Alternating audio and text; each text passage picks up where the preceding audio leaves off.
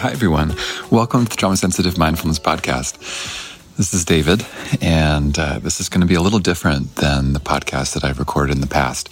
Usually I have a microphone, and if I'm recording this, I'm doing this in some post production after having talked to someone. But in this episode, I'm just going to talk into my phone and say a little bit about some of the things that I've learned. I titled this episode a final TSM podcast. And that's because if you hadn't seen, I'm going to be taking a step back and shifting things up with my work around trauma sensitive mindfulness. It's been an amazing ride. And I'm so appreciative of all the people that have been listening to this podcast and all the amazing guests that we've gotten to have on. It's been such a joy to get to connect with people, have deep conversations. Some of these are people that my teachers and I had always wanted to have these conversations about the relationship between trauma and meditation and other people that I learned from around eating disorders and psychedelic uh, medicine and research. So it's been quite a ride, and it would feel mm, strange to just not have some kind of completion with all of you, um, for those of you that have been listening in all different parts all over the world. So that's what I'm going to get up to here. It's going to be a little bit, uh, I guess, a little bit more casual. Uh, and just talking to you one to one and seeing what happens. I don't have any notes here. And to start, I'll tell you where I am, which is I'm in Colombia. I think many of you know I'm from Canada originally, and I'm currently in a place called Barichara, which is north of Bogota. This is all new for me. And I'm here with a colleague who I actually got to interview. Wow, it was one of the first podcasts, I think. Uh, Paula Ramirez, this great colleague of mine who's been doing amazing work with the UN and um, with a group called Breathe International here in Colombia, doing work around reconciliation, mindfulness, trauma, just doing really powerful and creative work. And she had extended this invitation for me to get to come and visit and get to experience Colombian culture and just see the work that she's been doing here. So it feels kind of fitting to get to be leaving this podcast from here because here's a person I just never would have met. Um, and that's been one of the most special aspects of, of this work is getting to meet so many of you who are just doing powerful creative work. It could be that you're doing TSM in your professional life or you were just interested in the topic personally. So anyway, it's been a really amazing stretch and I guess I'll say a couple things about why the ending and then I want to talk a little bit about some of the things I've learned and also the path forward.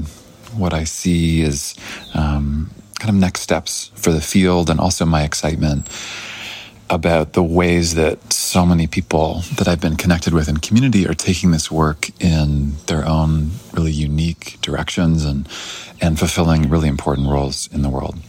So, when I start with the, the reason I'm ending, I'll give you the. I could feel like I could give you the the hour long version, but I'll give you the kind of main headlines. For the past year, I've been feeling um, increasingly like a shift was on the horizon. I felt this in a couple different ways. One was that I was getting to this point where I felt like I didn't have as much to say about the topic. So, if any of you don't know my story, I was someone who meditated as a teenager and got really swept up in contemplative teaching and felt like this was really important work and mostly in the insight tradition.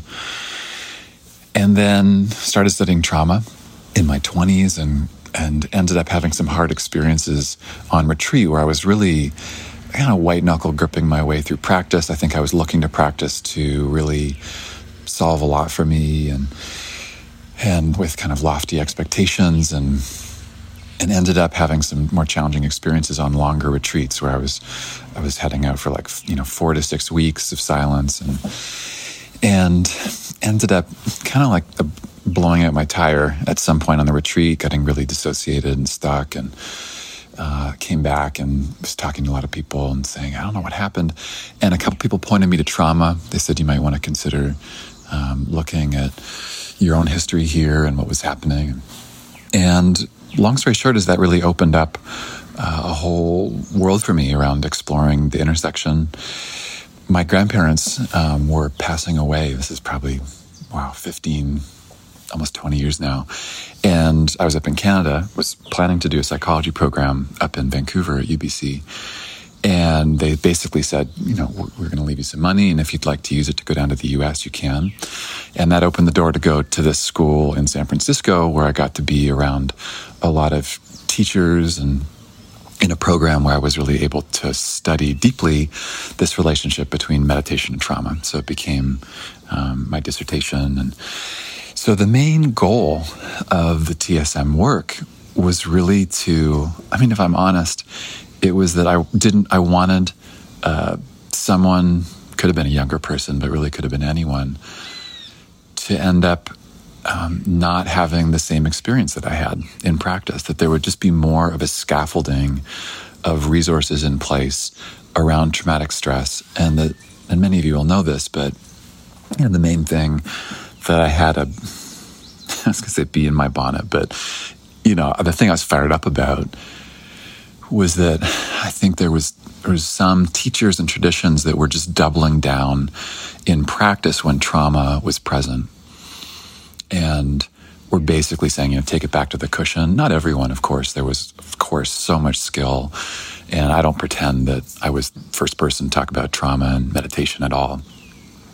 But there were some traditions where there was just a doubling down and this kind of assumption that more would be better in terms of practice. And that was what I really wanted to both challenge, complexify, and hopefully just you know give a whole scaffolding a framework of like here's what you could do if someone came and disclosed that they were experiencing flashbacks or there, there was some trauma in their in their field in their practice and so at some point you know, i wrote this book and i did this dissertation and which was a really powerful experience i had actually like a great audience come to the dissertation which was super meaningful and this was 2012 and some of you know this story, but it ended up online. Someone recorded it, and it was just super powerful. And what happened coming out of that, especially that video, is that I met a couple different people. This one people was uh, Willoughby Britton, who does work with uh, Cheetah House at uh, Brown, who has her own neuroscience lab there. And she contact, contacted me and said, let's talk. So I ended up taking the dissertation and, and publishing a book. I shouldn't say that I published it. It was uh, it was quite a process, um, but I thought I figured, well, I have this dissertation, and uh, I'll just change, you know, shop this around and just change a couple words, and it should should go great. And that wasn't the case. But I found a great publisher at W.W. Norton who liked the topic and thought it was important, and it took it took about three years. Uh, I realized at some point uh, that I was going to have to rewrite the whole thing. And actually, one of the most helpful things about that process was that the dissertation was really identifying potential pitfalls. I was looking at meditation practice through the lens of a lot of contemporary trauma work. And I think that was it was helpful for exposing some potential um, pitfalls uh, in from a couple different angles. The main one being that hyper focusing on interoceptive or inner sensations could end up being dysregulating for traumatized people. And there was a whole neurophysiological reason why that was. Anyway, so a lot of that dissertation was on the problems. And quite quickly, I realized that people were going to be wanting some solutions. Well, what's, you know, what can we do? And of course, there was, you know, many different perspectives and um, traditions that already had answers to that question. And the book ended up being uh, a chance to compile a lot of these different best practices, so to speak, into one place and have the conversation both inside of secular, non secular traditions, bringing in some of what I thought was like the best work around trauma and really having a framework. And there was no feeling in me that this was going to be the end all conversation around trauma uh, and meditation. It was just a proposed framework, and people, this is going to be like an evolving, living document. And it was really powerful to, to have it go out there and ended up at University of Massachusetts having a at a conference there where there was a lot of mindfulness based stress reduction teachers who had been in this conversation around trauma for a long time. And anyway, long story short is that it all, it got out in the field and I think it really uh, catalyzed a conversation that was already happening in many different ways. And it was powerful to be in a space where it was bringing together the best practices and best thinking on the topic. And again, there was already a lot of thinking around it, but this was a place to bring practices together in one place. So that happened for probably a year and a half or two coming out of the book was just meeting a lot of people who were saying, great, this was really helpful for us here. Um, here's how we think about trauma. And it just kept bringing together for me best practices. I kept hearing more and more stories from people about what had worked for them or what hadn't. And at some point, I felt like, wow, this is now, you know, so much information that I want to share outwardly with different communities about what I'm hearing is working, and here's kind of a more cohesive framework. And that ended up being the the online training that some of you know and have taken and is still, you know, available online if you want to check it out. But I feel really proud of that. That was kind of the culmination of this multi-year process of both the book, but then being out in communities internationally to meet people and really kind of refine best thinking. And so that, that course is really powerful because it also happened during COVID. And so there was a certain urgency of how to meet communities that were under significant stress, often sometimes traumatic stress, how to do that well inside of meditation. So it was just, it was a moment. And then a year ago, coming back to why I wanted to tell you this story, a year ago, it felt like I didn't know if there was more in particular that I was hoping to say about the topic. Of course, there was more to say. There'll always be more to say about trauma and meditation. First thing, first thing I learned in this area when I was teaching was this was the most complicated realm I feel like, or one of the most complicated I'd ever been in. It was deep water. You know, at any point, someone could ask a question about a particular Buddhist teaching and how that related to trauma. We could go down these rabbit holes, and there was so many different angles to be talking about this work. So the it's an endless topic. But for me personally, getting back to my story, that original intention of wanting to have some of the struggle and the suffering that I had gone through. I don't want to be so dramatic about it, but you know, I was struggling for a couple years there. And the inspiration was I don't want this to go to waste. I want this to be used well inside of, you know, different contemplative communities where if you're asking anyone to pay close sustained attention to their experience and you don't have a real background around working with trauma, that can be a liability. So it was wanting to really uplift and empower meditation teachers and anyone working with body based work to, to know how to work with trauma and be skillful if they weren't already trauma professionals. And I started to realize at some point that the goal that I had um, felt complete which was so humbling. It was a moment of like, wow, I, it's really out there. Um, you know, not everyone's going to, uh, doesn't hold water for everyone. But in a lot of the communities that I've met, trauma sensitivity had been incorporated. There's this little cat right now. I don't know if you guys can hear it, who is hunting in the dry leaves. So that's what the rustling is. So it was it was a moment, and then I I, I took a took some time with it where I thought, well, let's see if that's true. Is that goal complete? And it started to be honestly just a feeling in my body of completion and that there wasn't anything more that I was meant to say or do around the topic. And that wasn't coming, I'm sure you can feel that. It's not wasn't coming from an arrogant place like, I've said everything I can. It was really just a feeling of like, wow, this is my part's complete. And then I'm seeing so many different incredible people. I'm thinking of this person named Jesse Smith, who's up in um, British Columbia, who I met through this work, who's doing work around uh, mindfulness and, in particular, um, traumatic brain injury and working with those who've had concussions and what would be the best practices and how would that apply. You know, just people doing amazing, nuanced work and taking the work in all their own particular directions.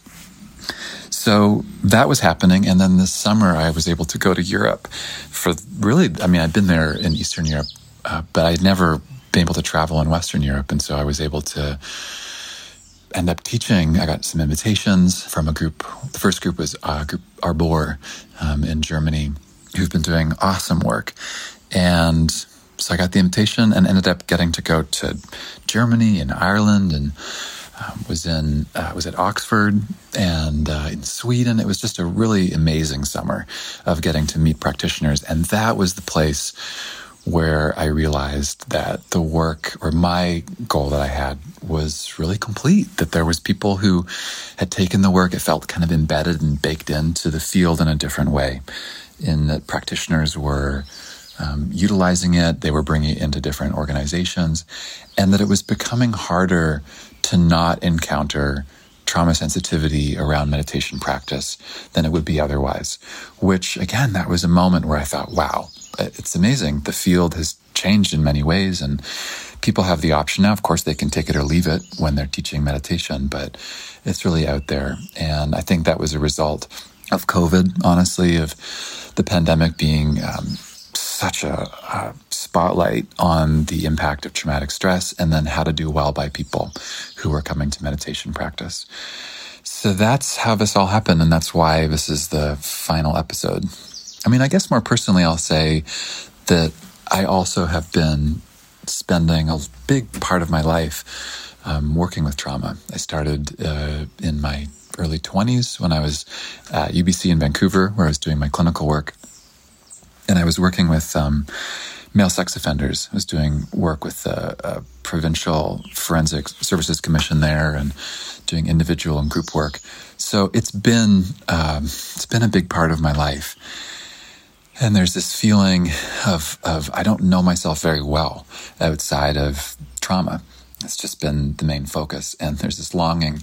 I mean, I'm in midlife and I've been joking with my family. I'm kind of having my midlife crisis or opening of wanting to know, like, wow, who am I outside of trauma? And that doesn't mean I won't be still interested in studying different aspects of um, the wheel that we talk about in the online training around trauma sensitivity. I think I'll be focusing more on resilience and looking at what has people bounce back, nourishment at a deep level. There's just other places that I want to be studying that, of course, are related to trauma, but I'm needing it to not be the uh, the central focus of my life, at least for a little time. And the last thing I'll say uh, about it before I talk about some of the lessons is that the image that I've had is of this house, and it feels like this house has been built not just by me. I mean, I took a lot of time on it, but so many different people. I mean, imagine some of you listening contributed to the building of this house around having a really cohesive framework around trauma and meditation. And again, with a deep bow, that, that didn't just come from me. It came also from thousands of years of contemplative practice. This is baked into Buddhism. Again, it's not pretending that it, it wasn't there. It was just a particular contemporary lens that I wanted to bring in. I was inspired to. And so this house feels like it's been created. And of course, it'll be a work in progress. And this house is now up and available. And I think it can weather storms and people can come and they can learn about this particular perspective. And then for me personally, it's time to not have the house be the place I'm living. it's like leaving for a little bit. That's why it's powerful to be down here in Colombia and to really just take some space and perspective and be really proud about all we've built together. Um, so I'm I'm so proud. I've been really humbled. Had some good cries uh, when I was in Europe. Really feeling the ending and feeling so humbled about it uh, and and excited. Um, I'll say more about that about the field, but that's where I see this. Um, there's now a momentum in a field that's growing, and I'm excited to see where this heads. But I'll say more about that in a second. Let me say a little bit about some of the lessons that I've learned.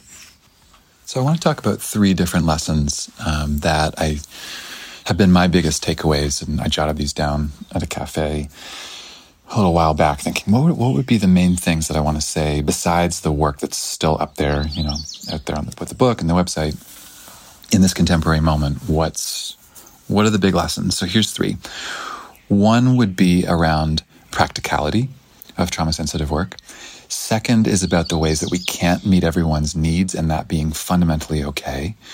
And the third around this idea of, of safetyism and the huge focus that's happened around safety and both the pros and the cons of that. So, those are the three things that I want to talk through for a second. So let me talk first about this idea of practicality and why I think that's so important. And I think this is actually a really empowering element of trauma sensitivity more generally. For the first year that I was teaching, I feel like I had to stress to people that I wasn't intending to come in with trauma sensitive mindfulness and be fear mongering and saying, oh, you should be afraid. There might be people who are being re traumatized in your work, and therefore you need to be, um, you know, hyper vigilant around it.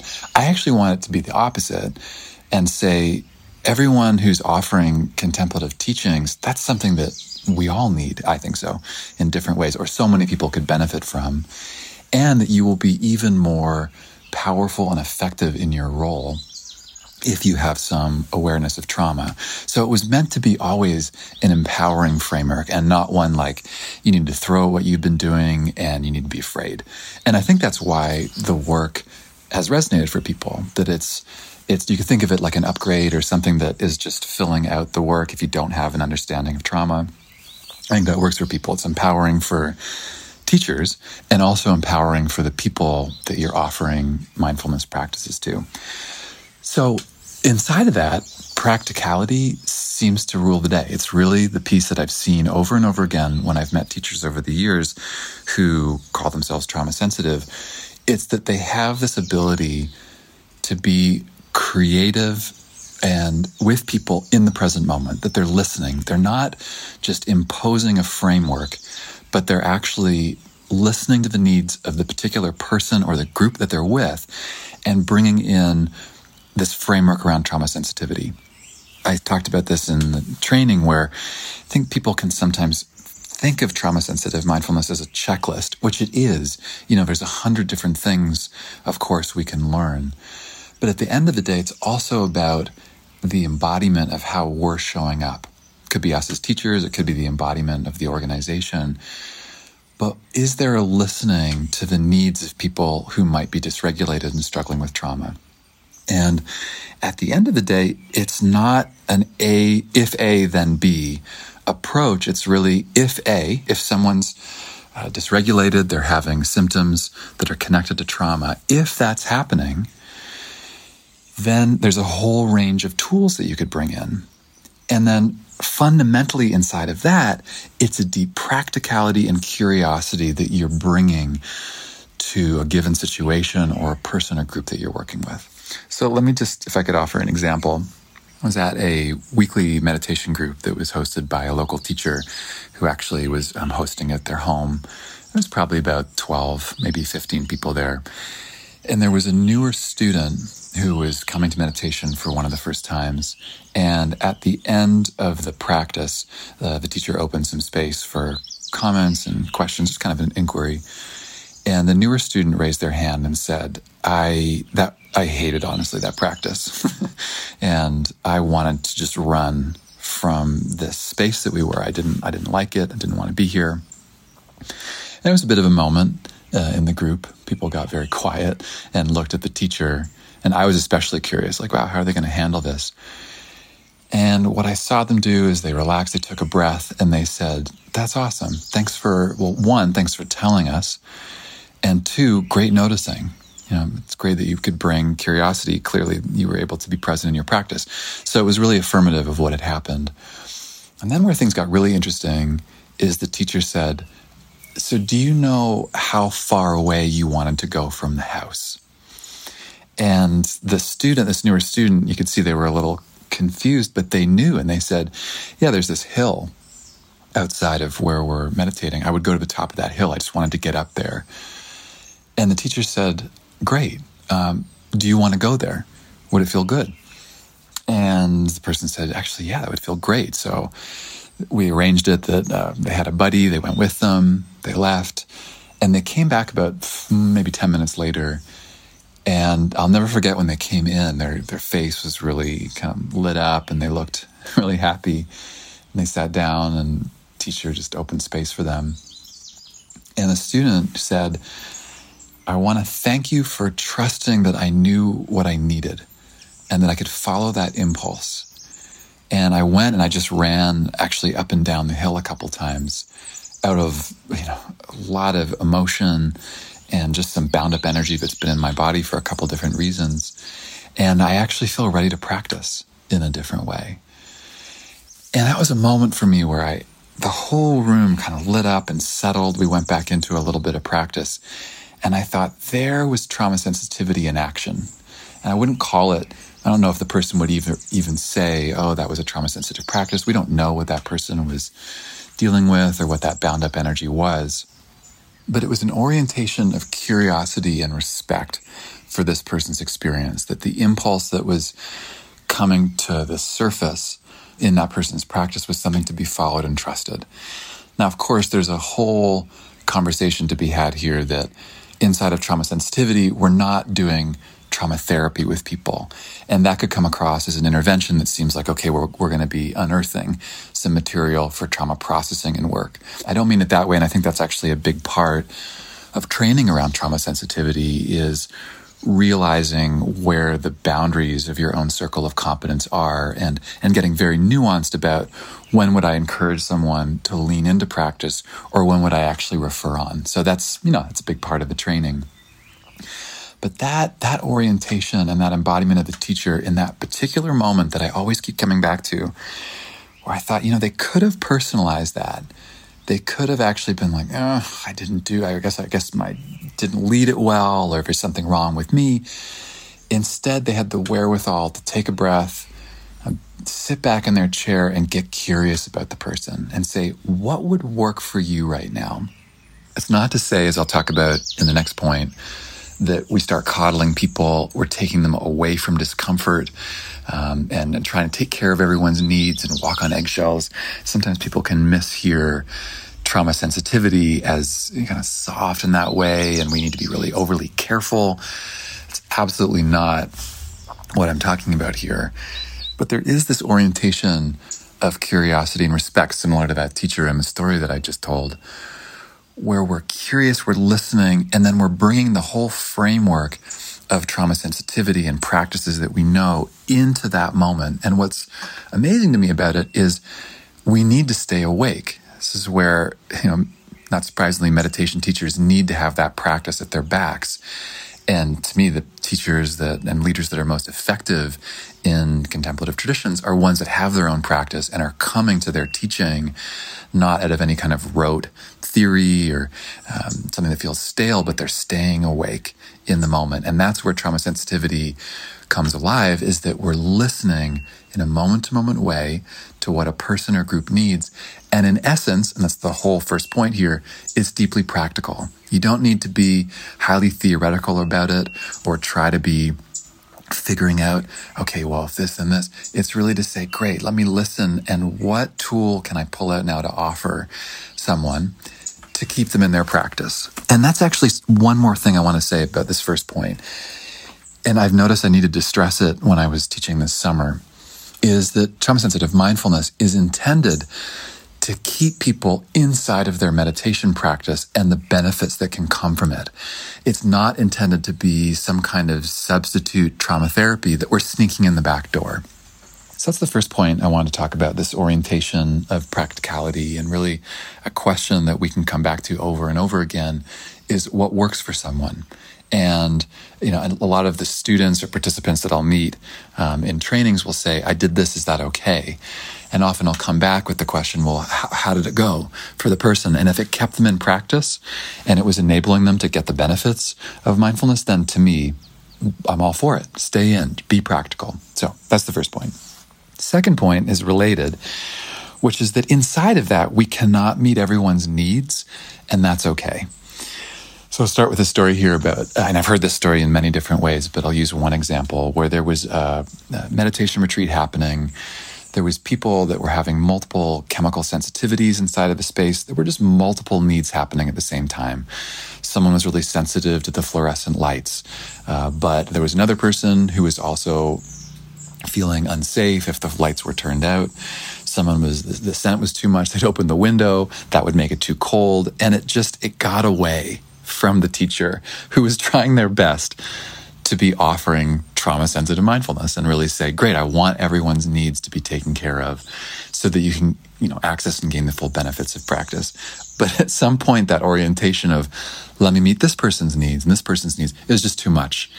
And the person I was speaking with said this ended up being a really important moment in their own teaching where they realized that they had gone so far into trauma sensitivity that they had ended up getting away from a core principle of inviting people to simply be with discomfort, which to me is one of the main tenets of contemplative practices that we're training in the ability to actually be with our experience, whatever it is, pleasant, unpleasant, or neutral. And so for them, that was a key moment. And they went back to the group at some point and got very transparent and said, I'm going to do my best here to take care of everyone's needs. And as a reminder here, part of the work here is to actually be with discomfort in practice. Now, it's tricky, of course, where if someone was feeling, say, profoundly unsafe and triggered with the lights off, in practice, we wouldn't want to just necessarily tell them in a calloused way, well, just take it back to the cushion. And let's talk about it in the next point there is moments to do that. And around trauma, there's ways to actually ascertain when that's the right move and when it's not. So that was the second brief point here is just this acknowledgement that you know, needs, of course, are real and we can go too far. Um, with it. And I think trauma sensitivity can trend in that direction.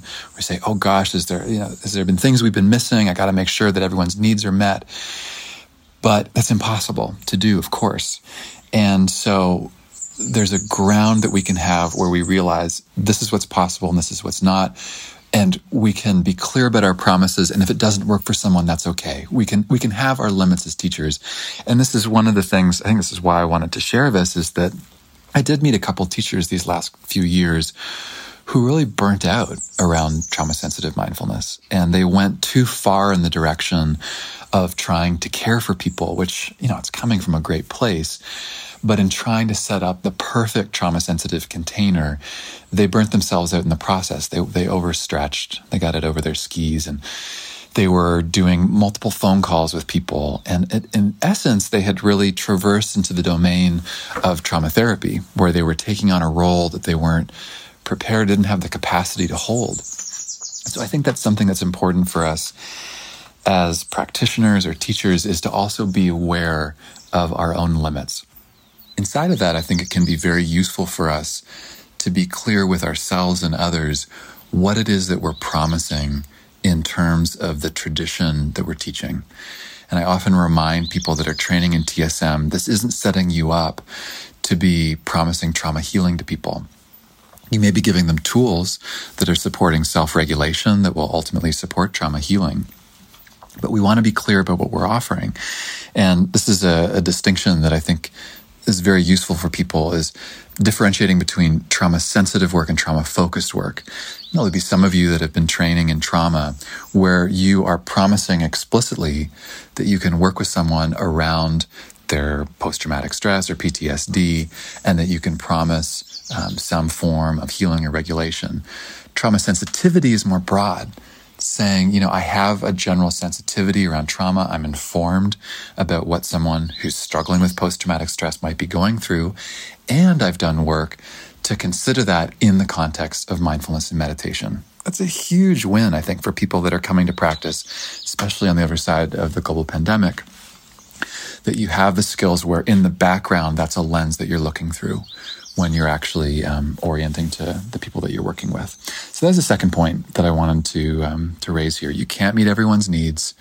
That's okay, and really settling into that over and over because the teachers that I see who are, I'd say, happiest and most fulfilled inside of their teaching and leading, they seem to have that orientation um, as an embodiment that they, they know they can't meet everyone's needs. They don't overextend to try to do that, and they stay in their lane, they stay in their competence, and they often seem fulfilled about the about what they're offering. The final point I want to talk about has to do with safety, and this actually is in the, was in the title of my book, Trauma Sensitive Mindfulness. the subtitle was Practices for Safe and Transformative Healing. And I don't know if I realized at the time, I had a sense of it, but I've realized over the years how powerful, impactful, and I'd say uh, controversial the idea of safety is. Like, what do we really mean by safety? What are we actually promising um, in terms of safety when we're offering trauma sensitive mindfulness? Because on some level, mindfulness practice is unsafe. You're asking people to pay close and sustained attention to something that may feel fundamentally threatening to them internally. And so, if the whole idea here is that we're wrapping people in bubble wrap and trying to keep them from difficult experiences, then a mindfulness practice wouldn't be quote unquote safe.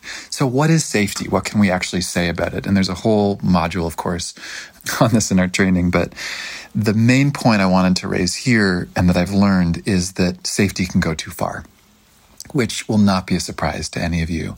But it's something that I got to see over and over again um, inside of this work is that the focus on safety can actually end up being fundamentally disempowering to people and communities that we're working with.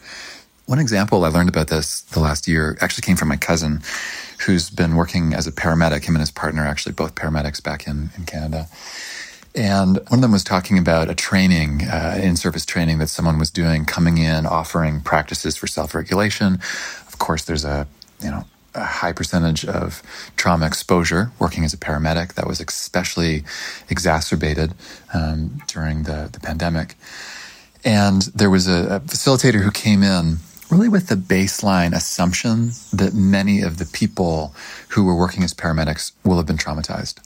And uh, this ended up being disempowering to my cousin, who was saying, you know, actually, to be working in this role during the pandemic was actually quite empowering for me. I felt like I had a sense of service, of responsibility, and also purpose. And so to have someone orient to me that this wasn't uh, actually a resilient role that I'd been in, it felt off. It wasn't helpful, and it turned me off to the different tools that this person was offering me inside of the context of my work. And I think that can happen inside of meditation as well. People will come through a TSM training and all of a sudden they're looking for trauma in the rooms that they're in. And of course, trauma will be there. It's one of the whole points of this of TSM work was to say, just because no one's disclosing trauma in a group that you're working in doesn't mean that trauma won't be there. In all likelihood, it will be. And you don't need to be afraid of that, but you can be tracking for it and prepared to respond effectively. But I've heard from a couple of people who said, you know, I was really looking for trauma and and then I was front loading the work that I had done in an attempt to meet people's needs and that didn't work very well. And this is part of a larger issue, topic, a conversation I see being worked out in many different communities right now around safety. I see it happening in education um, as actually a flashpoint, especially on campuses, where there's this question of how much exposure to difficult or traumatic experiences? How do we keep people safe? Speakers being canceled in certain universities and all the issues that come up around that, around free speech. So I think there's a lot happening around safety. And my assessment from the position I've been in these last couple of years is that there's been an overcorrection towards trying too hard to keep people safe. And this was raised actually in a book called The Coddling of the American Mind by Jonathan Haidt and Greg Lukianoff. And they, it's fascinating. They used cognitive behavioral therapy as a lens to look at the current state of health of education in the US, particularly around universities. And really, what I took away from the book was the cost of orienting to students as if they're fragile and that they can't handle um, difficult ideas. Now, of course, there's complexity inside of that where, um, you know, hate speech on campus could actually, of course, create unsafety and be disempowering for students and not create a quote unquote safe space for learning. But I do feel like there's been an overcorrection in many different ways uh, in the world, but particularly around work and education, and in particular around trauma. And I saw this happen uh, over the, I guess, the four or five years that I've been teaching live now in, in different rooms where at first, there was skepticism, understandably, about bringing a trauma lens into a meditation environment because it had the feeling that it was trying to keep people away from trauma or difficulty. And I had to work really hard with people to say, that's not what I'm saying. I'm not saying that the goal of TSM is to prevent people contacting traumatic experience. That actually might be very helpful for them. The main point was don't double down if someone is being flooded and dysregulated inside their practice. It's really the essence of TSM. And how do we ride that line with people and make sure they're, in essence, having empowering experiences inside of practice? But if we're orienting to people as if they are fragile and um, we need to be walking on eggshells in practice, then people get that message from us. And uh, so I've been really this last year trying to stress the importance of remembering that the people who we're working with have come to you already having lived through the trauma and that they have all these different strategies in place that will enable them to, they have coping strategies that help them in their lives. And what they'll need from you in offering them, you know, very powerful practice instead of meditation is tools that will enable them to stay inside their practice. So I think one of the best things that we can offer people inside of contemplative practice is a grounded confidence that turning and facing one's experience in the present moment is a good idea and that it's actually going to be fundamentally empowering to someone to be exposed to their inner world as opposed to running away from it.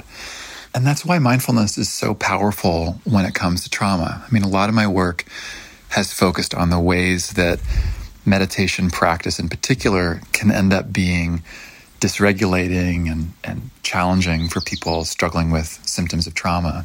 But on the flip side, in terms of what's possible, when people cultivate mindfulness, they're more likely to be able to heal trauma.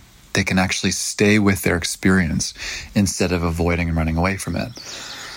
And I experienced this personally when I was doing my own trauma work in my 20s, where I felt the way that I had, you know, six years of meditation experience at my back, so that when I would contact painful, dysregulating, traumatic material, I was able to stay with it in a different way. I had had that time in, in practice on the cushion of being exposed to difficulty and not running away from it, being able to tolerate sensations.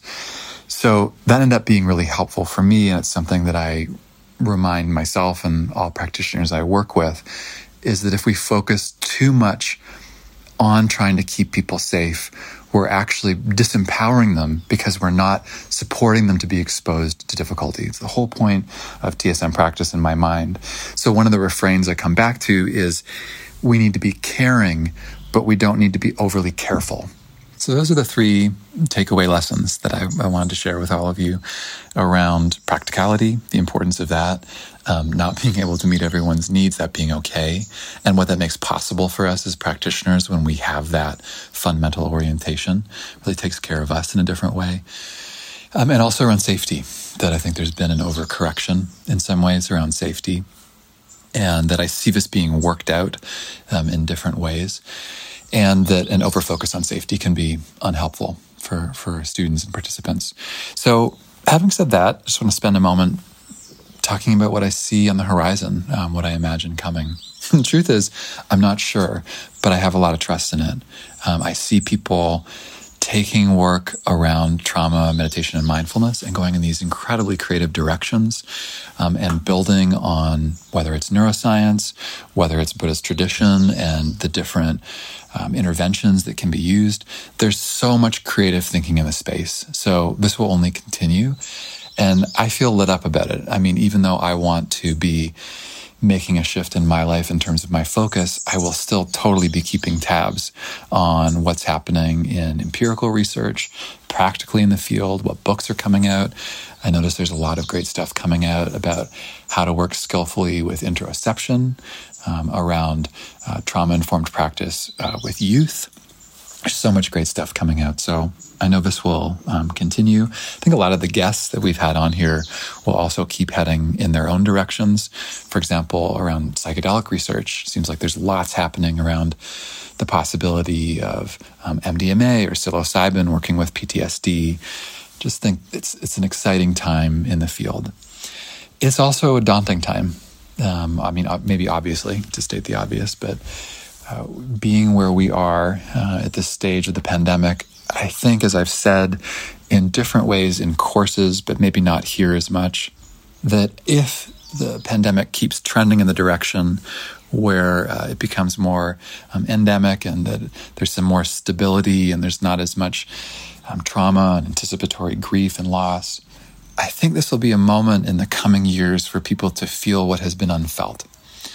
Uh, and especially around trauma, the traumatic loss that happened inside of families, um, communities that went through so much loss and grief, the moral injury that happened to a lot of healthcare workers who were placed in these impossible circumstances of needing to look after the health of a hospital, for example, and also maintaining a boundary uh, uh, and needing to enforce policies and regulations that maybe kept families apart. Just, you know, I talked to a couple people who said, I was the person who told a family member they couldn't come and say goodbye to someone, and what that meant for the healthcare provider to be placed in that role.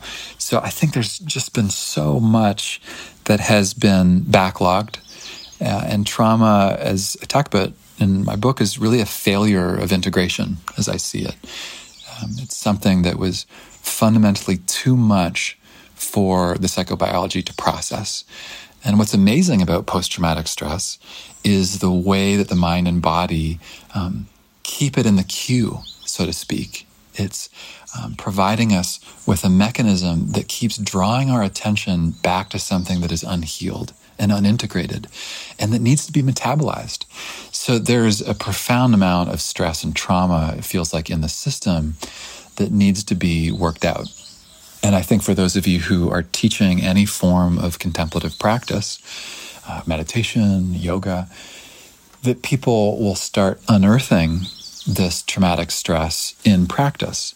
And what I often find myself reminding practitioners of who come through with TSM training is that if someone comes to you with uh, some kind of um, traumatic difficulty, say a flashback in practice, that that's not fundamentally bad news. It's actually great news.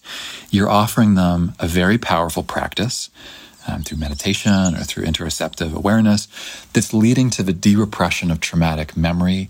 And that's something that people will often need what can happen is that people will feel like, oh no, bells go off, something bad's happening. I need to be, you know, throwing a bunch of interventions at someone. And the fact that someone might come to you and share, uh, disclose something that happened around trauma, you could take as a compliment is actually good news. The practice is working, that they feel safe enough to come to you. All you need to be is prepared I think, to be able to work with that effectively in your particular context. I work with people now all over the world. I've been working with a group in Japan who, um, you know, there's a particular context of um, earthquake and natural disasters, a recent political assassination. There's a very particular context to work within. So that's where I see it being all of the particular, uh, the work of the community here for you all to empower yourselves, know your context, and then apply trauma sensitive mindfulness in ways that make sense for you. That's really what I wanted to share for this last podcast. I wasn't sure if I was going to record this, but felt inspired just to share a couple things. And mostly I just wanted to say thank you uh, for those of you that have been listening for the last, wow, I think it's been three years now, starting with Will Kabat-Zinn. Thank Will, who's someone that um, I got to meet when I was at the school I was at doing that dissertation. And um, he was someone who just felt like the perfect first person to interview. And it set us off on this path of just being in conversation with people who are in the work, trying to do well by the traditions that they're teaching and by the moment that we're in. So it's been a ride. It's been amazing. And I was nervous for sure the first, I mean, the first year of podcasting. I found myself in this place of trying, I guess, like radio voice, like trying to put on a podcast voice. And at some point, just trying to let that go and just actually have conversations. And the best feedback that we got from all of you was when you were, sounds like you were appreciating just us having real conversations at the edge of our understanding.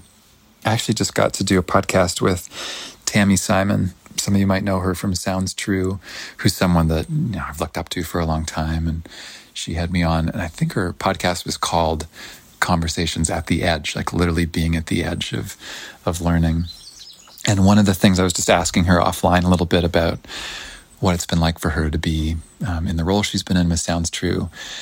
And she said that her primary focus has been on just telling the truth that whenever she's revealing something about herself or asking questions, that it's in the service of truth, which is why it was called Sounds True, which I didn't, I never realized that. And there was something really inspiring about that of just over and over again being in the practice of just trying to be honest and real.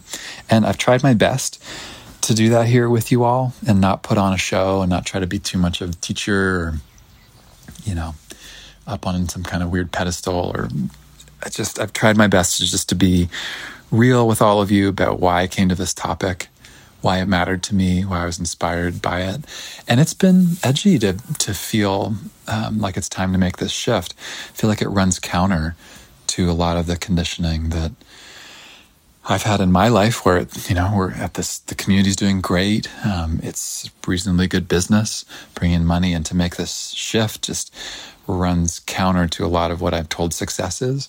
And I wanted, I just felt important to be honest with you all about what feels right, what feels real. And I'm, yeah, I'm nervous about making the shift. I actually have no idea um, where I'm heading next.